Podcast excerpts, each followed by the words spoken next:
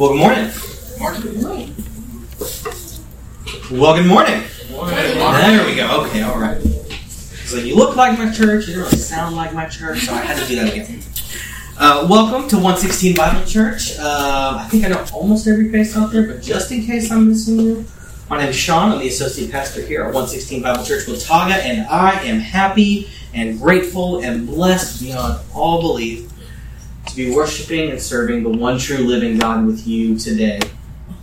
Um, this is a beautiful, blessed opportunity that we have every week to come together, to gather under the banner of Christ, and to worship our God and push one another to holiness in Christ. Um, this is something we should not we should not spurn, we should not take for granted, we should not treat casually. This is something we should truly be grateful for. This is a blessing. God has called God has not simply required that we do this. He has invited us in. This is a this is a blessed opportunity, and I am happy to get to do this with you today. Um, if you have your Bible, we are going to be continuing in our trek through the book of First Samuel. So, if you want to go ahead and turn in your copy, or on your digital device, however you're reading your Bible, uh, we're going to be in 1 Samuel chapter 14. We're going to be picking up in verse 24. 1 Samuel chapter 14, beginning in verse 24. And if you have found it and you are able, I do ask that you would please stand in the honor of the reading of God's Word. Again, that is 1 Samuel chapter 14, beginning in verse 24.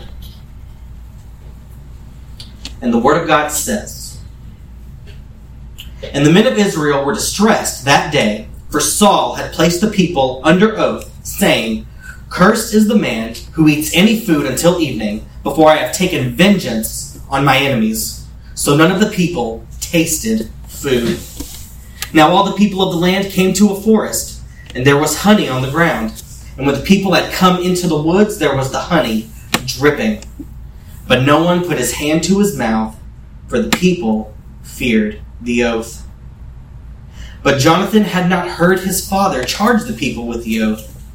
Therefore he stretched out the end of the rod that was in his hand, and dipped it in the honeycomb, and put his hand to his mouth, and his countenance was brightened.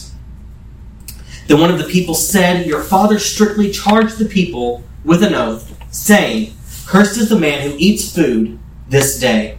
And the people were faint. But Jonathan said, My father has troubled the land.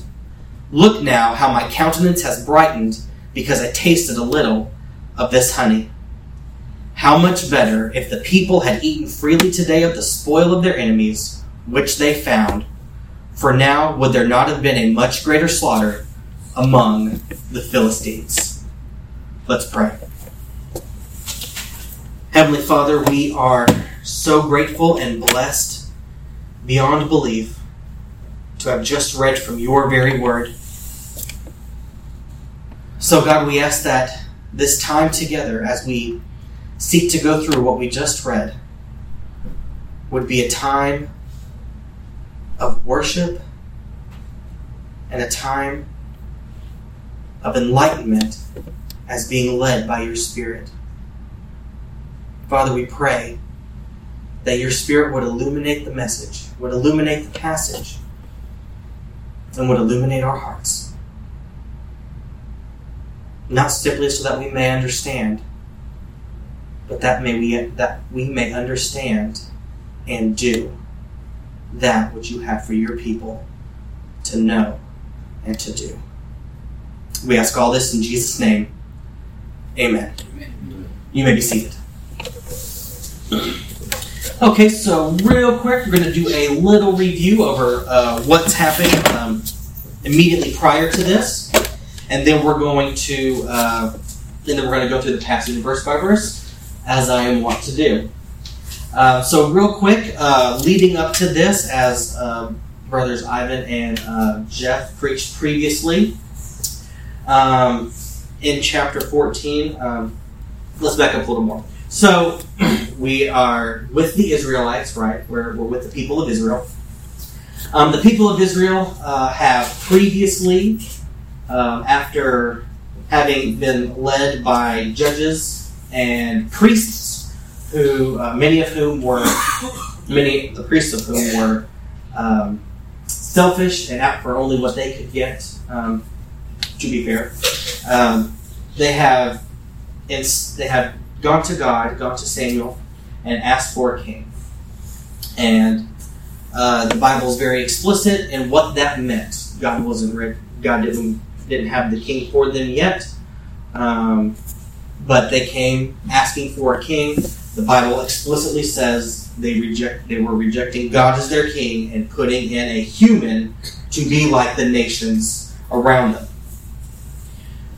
And then so God God told Samuel, "Do it. I'll show you the guy." Um, so that's what happens. Uh, God picks out a man by the name of Saul, uh, and he is anointed as king. Um, we get a little bit of the kind of guy Saul is. Um, prior to this, he's uh, not the brightest bulb in the shed, if you know what I'm saying. Um, he uh, he chose some. He did some behavior that really led us to believe this guy may not be leadership material, but this is this was the guy because he fit Israel's qualifications. Right? He was tall. He was good looking. Fit that suit of armor, um, and so he, he just make a great portrait of a guy leading the troops into battle. So that's the guy God gave them. And then we see from there that Saul's reign, not everything is terrible. He does he does some things. He, he is he seems to be pretty uh, adept at uh, at leading the troops into battle um, and winning victories. however, all his victories come by the hand of God, and he uh, on occasion disobeys God or forgets to give God the glory. Um, and in this particular uh, episode, uh, Jonathan, Saul's son, and his armor bearer uh, go on a self appointed Black Ops mission into uh, Philistine territory where they uh, handle business. Uh, to, to be quite quite upfront about it, they they take care of business so much so um, that it causes a great commotion in the Philistine camp. They're all confused or what's happening. We have no idea what's going on. Um, and then, uh, this is all unbeknownst to Saul. Saul sees what's going on. He's like, well, who's not here? So takes a census, discovers it's Jonathan and his armor bearer missing. Um, so they go into um, help, I guess you could say. Uh, and then there is a uh, there is a victory, um, as we see in verse 23. The Lord saved Israel that day, and the battle shifted to Beth Aven. They are pushed back from uh, from central Israel territory out um, to an area known as Beth Aven. But that brings us to our passage today, where we see we see Saul being Saul and uh, what it looks like when uh, the people ask for a leader for the wrong reasons. So, starting in verse 24, and the men of Israel were distressed that day, for Saul had placed the people under oath, saying, Cursed is the man who eats any food until evening, before I have taken vengeance on my enemies. So here we have Saul, who one of the few things in leadership he is great at seems to be leading the charge against Israel's enemies. And here we see him do something very not smart. When you are fighting a battle, when you are go when you are at war with an enemy. And what is it that he does? He places his people under an oath. And the oath isn't something of a swearing of allegiance. It's not something, um, it's not simply a weeding out of those who are faithful versus those who are unfaithful. He places them under a strict oath not to eat until the battle is over. I spent a little time in the military. That is just dumb. that is absolutely stupid. Um, if there's one thing your troops who are hard at fight need, it is the opportunity to provide for their physical needs and rejuvenate themselves physically.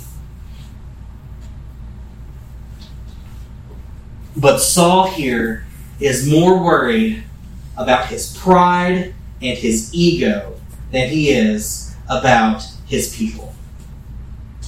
Saul here is more worried about his own name than the name by which his people are called. In fact, how we know this oath is foolish if it's not obvious at first blush is that this phrase that's used in my Bible's translate had placed the people under oath. It's related to another phrase in Hebrew that can be translated play the fool. So you could, in a sense, read this passage. Saul played the fool, saying, Cursed is the man who eats any food until evening. This is the Bible letting us know that what Saul was doing was not guided by wisdom, but was instead guided by foolishness. And so he places his people under this oath. And he even tries to put his own name on the battle by saying, Before I have taken vengeance on my enemies. He has elevated himself above the people, not, and says, not before God has taken vengeance on his enemies, but before I, Saul, have taken vengeance on my enemies. I think we talked in Sunday school a little bit about somebody else who, in church history, who may have um, done something different. That individual was called the Pope, uh, who also, because of the time and tradition that a, that a, that has a, um, attributed power and primacy to to him, often stands in the place of Christ. But that's what Saul's doing here. He has elevated himself above his people and has placed himself in between his people and God. And what did this result in? None of the people tasted food. These men are fighting a war on empty stomachs. And yes, the Lord saved Israel that day, and the battle shifted to Beth But the victory could have been so much more glorious had the people been fed. Friends, that is what church, the gathering of the saints, is for. We come together so that we can be fed. We don't simply eat on Sunday but we come together to be fed so that we may go out and fight the battle. The battle that rages every single day. And it is a poor minister who neglects to feed his people. We have, we are within a stone's throw of far too many people who call themselves pastors, who instead of feeding God's people what they need, giving them the food that they require, rather than giving them the very bread of life.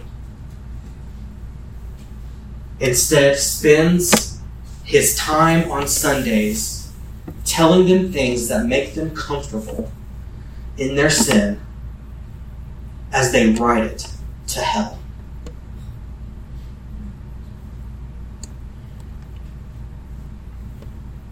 Saul was not being a good minister. Saul was not being a good leader. And his people suffered.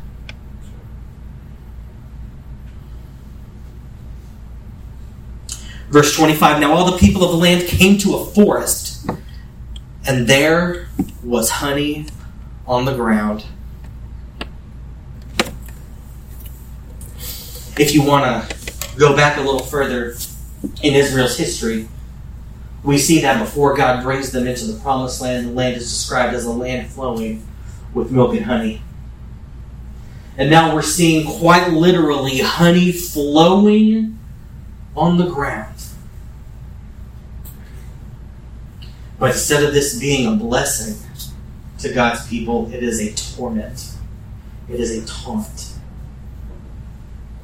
Because they can't have it by decree of their leader. As the Bible describes later, their blessing has become a curse. Now, in the interest of full disclosure, because Israel rejected God and asked for a king, for the wrong king, there are, in many ways, this is what they brought on themselves. They had been warned, they had been cautioned, they had been beforehand told that a king will take from you more than he gives. And now we're seeing that happen. This is what happens when God's people reject God and instead put something or someone else in God's place, even yourself, even myself. When we raise up ourselves to the position of God in our own lives, we have been warned beforehand you will take much more than you will give. You will lose far more than you will ever gain.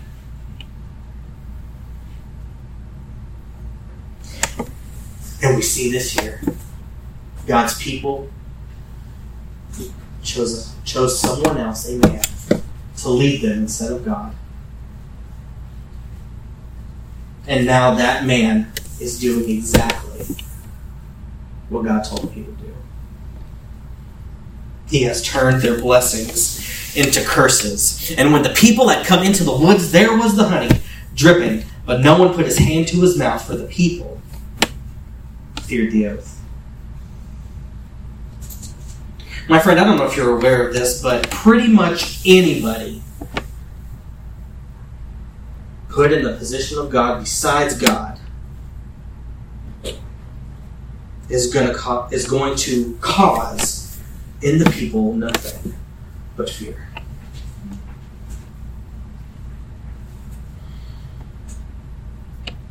because the individual who is plate, who's put in God's place instead of God is going to demand that which is unwise.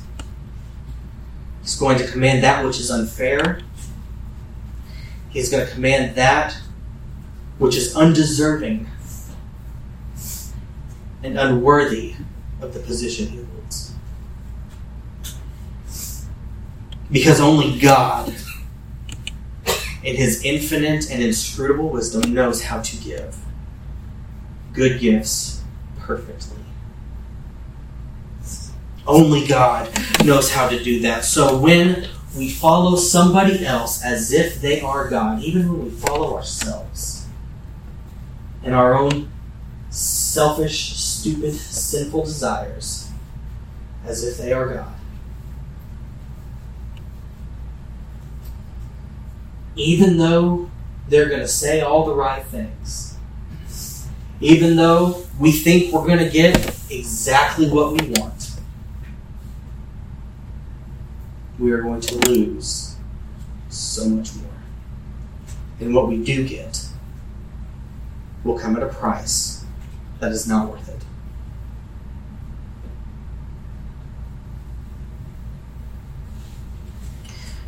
This is something we as God's people even struggle with today, don't you think?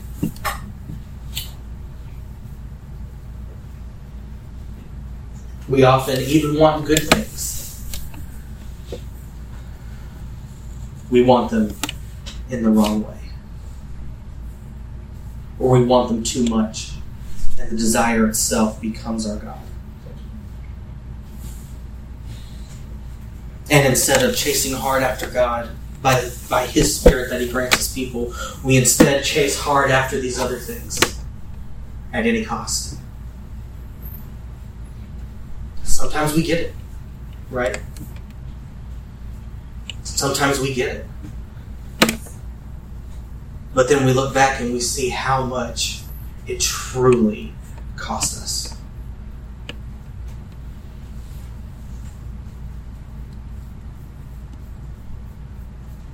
Saul doesn't know it, but that's the position he's walking himself in. We didn't cover it in our passage today, and we won't cover it in our passage today. But this oath is going to turn around to almost biting. It's almost going to cost him his son. But he is so blinded by his ego, by his own pride, he is so drunk on the position that he has been granted by God.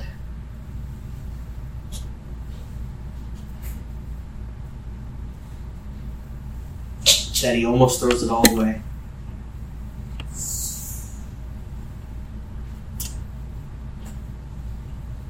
I think I can be honest with you and say, that's been me. That's been me on far too many occasions. That's been that's been me. Even when I am convinced that I'm doing God's will.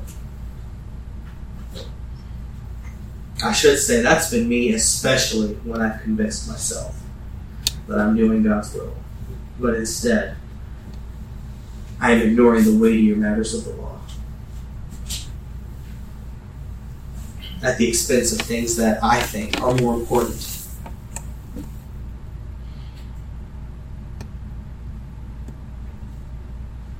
Verse 27 But Jonathan had not heard his father's charge, the people with the oath.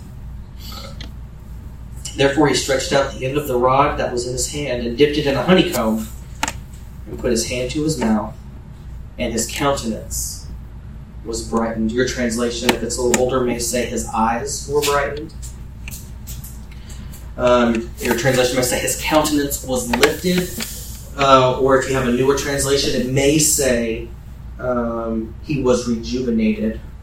Or I think I read one that said he was re energized. Um, the idea here being uh, he didn't he didn't feel bad. He was he was restored a little bit. And that is the blessing of the promise, right? That is what God is giving to his people when he brings them into this land flowing with milk and honey. He says, It's for you to eat and restore yourselves so that you don't have to kill yourselves trying to harvest the land that's fighting against you. But because this people has have been cursed under this foolish oath by this man they so desperately desired to have rule over them. They can't touch it. God's word is for God's people. And when we go to it, we are convicted,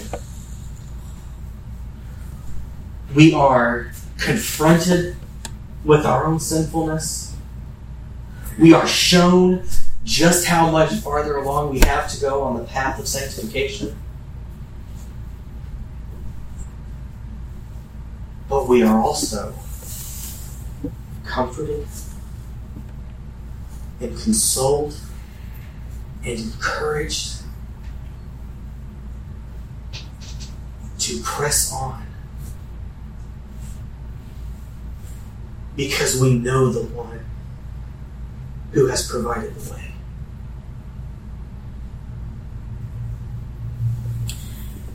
And when it is withheld from the people, they don't grow stronger, they grow weaker, they grow faint.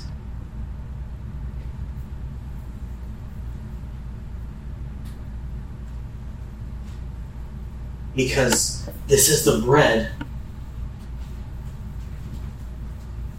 that the disciples knew not of. This is the very word of God that proceeds from his mouth that keeps us going. That, brother and sister, is what you hold in your hands. That is what is resting on your lap. That is what is coming to you directly from your electronic device. It's the Word of God. And in it contains everything we as the people of God need for this hard, struggling battle that we fight every single day. And, brother and sister, if you are not nourishing yourself with the Word, then I encourage you to start eating. Take up and eat. Because you need it. Because the war doesn't stop. And it won't stop until you are called home or home is brought to you.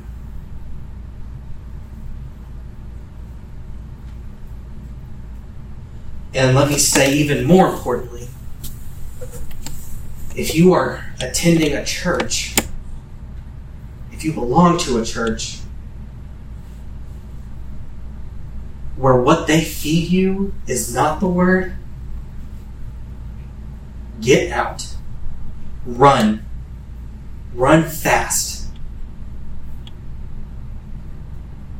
Because if they're not giving you the word, they're giving you something that is not going to fill, it is not going to sustain you, and eventually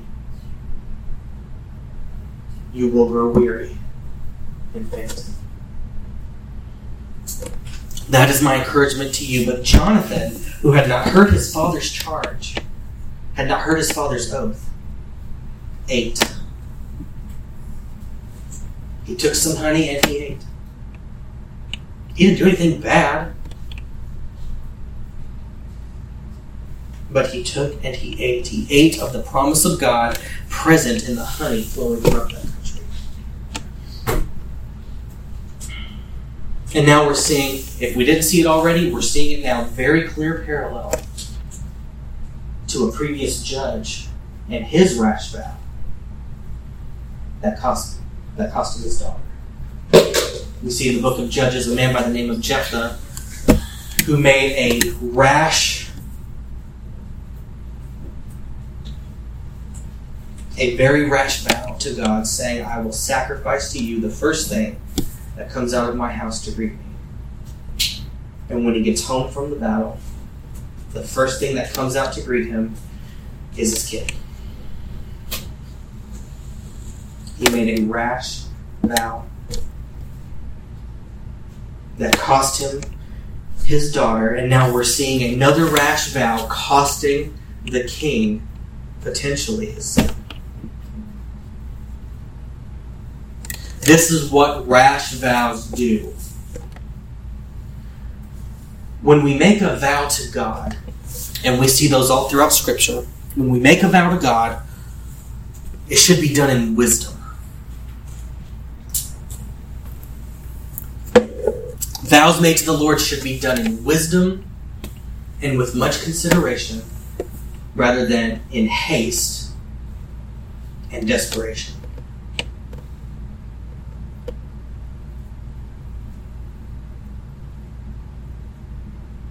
Because the cost of your rash vow might be more than you can handle. It might cost you more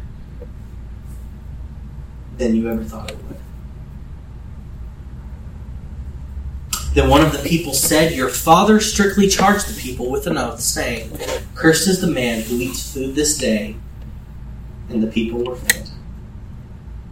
So after the fact, Jonathan is told of the oath that his father put on the people. Now,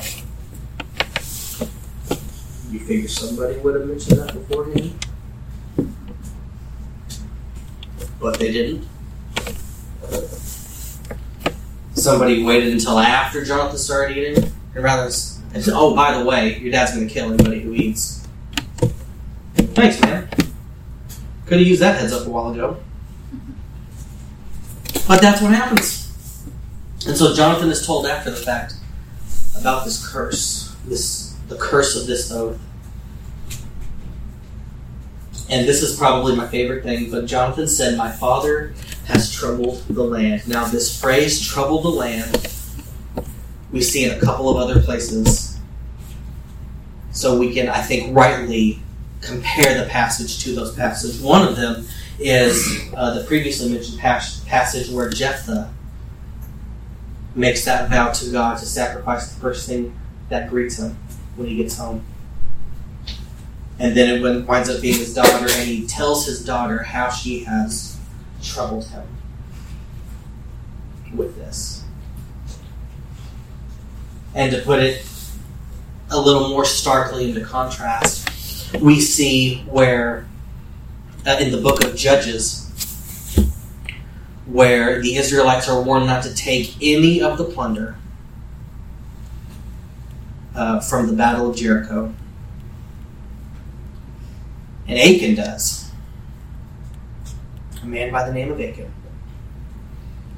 And the Bible says he brought trouble on the land.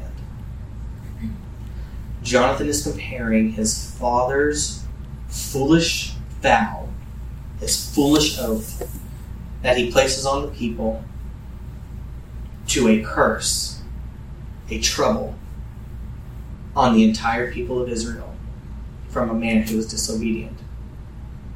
Jonathan is calling his father disobedient. We're seeing here a, a distinction, a very sharp distinction between the man Israel wanted to lead them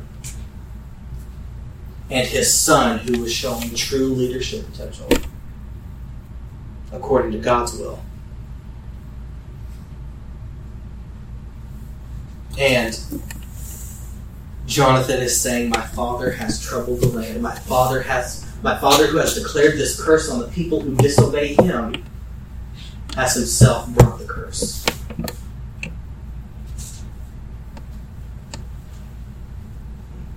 Look now how my countenance has brightened because I tasted a little of this honey. Jonathan's saying, Look at look at me. I didn't stop and eat. I didn't sit down and have a full meal. Walking by, scooped up a little honey, put it in my mouth. I'm already feeling better.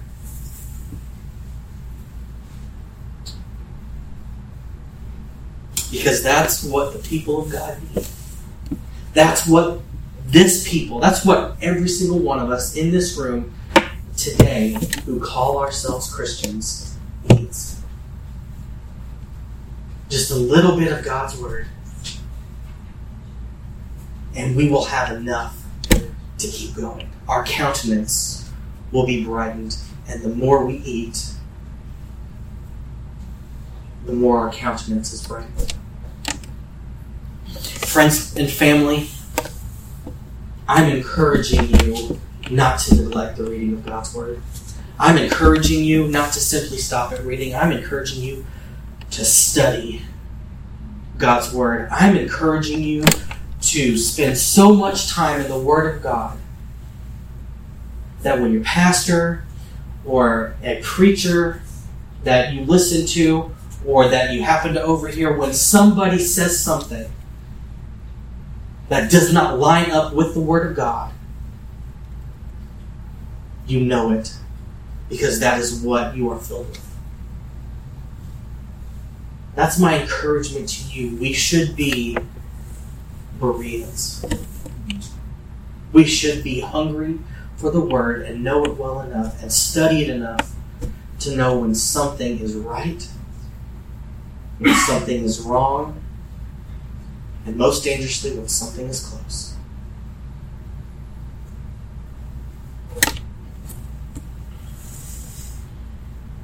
And I promise you, yes, there will be some short term pain to your exposure to God's Word. God's Word is a light that shines in the lives and the hearts of men and women, revealing to us the darkness that hides in every corner. How in the world are we ever going to be made holy as He is holy if the light never shines in there to root out the darkness?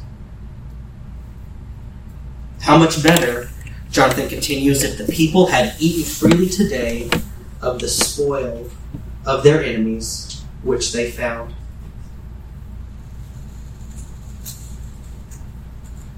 How much better if the people had eaten freely of the spoil of which they found. For now would there not have been a much greater slaughter among the Philistines? Jonathan is clearly in it to win it. He wants to win this war. He wants to free the people of Israel from the oppressive the oppressive Philistines. But he knows it is it cannot be done if God's people are not taken care of. So that is my big that's my big encouragement to you today, brothers and sisters. Feed yourself. Feed yourself of the promises of God contained only in His Word.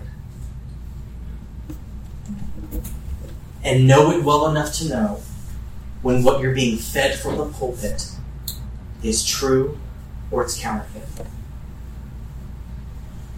And if it is counterfeit, if the man who stands in the pulpit is there to tell you something that is not from God, go find a church with a pastor who preaches the truth.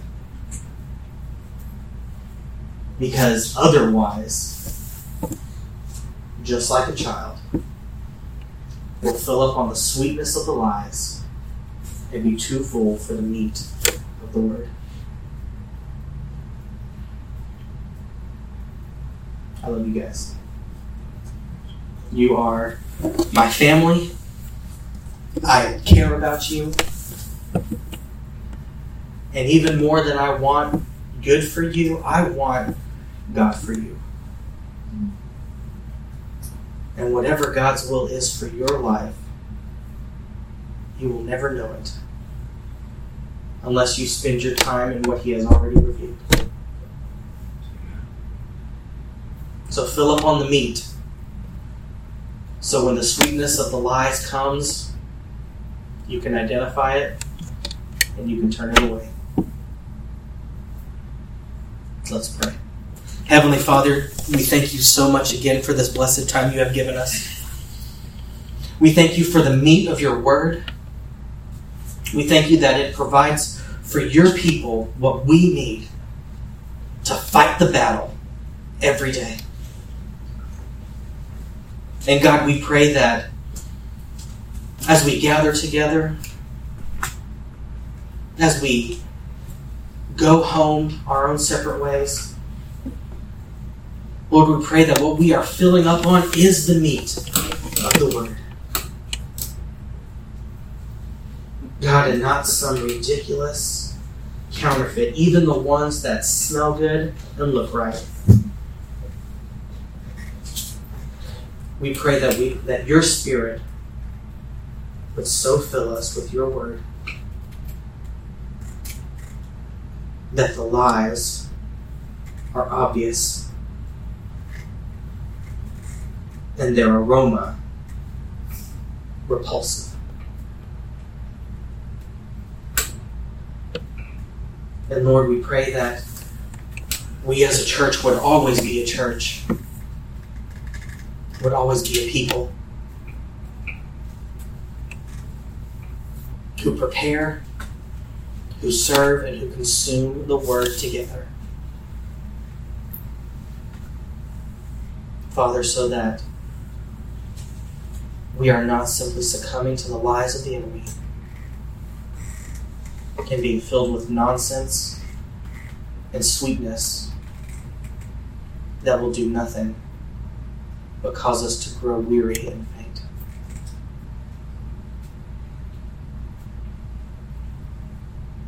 Preserve your people that we may persevere in the truth. Your word is truth. In Christ's name we pray. Amen. Thank you, Sean.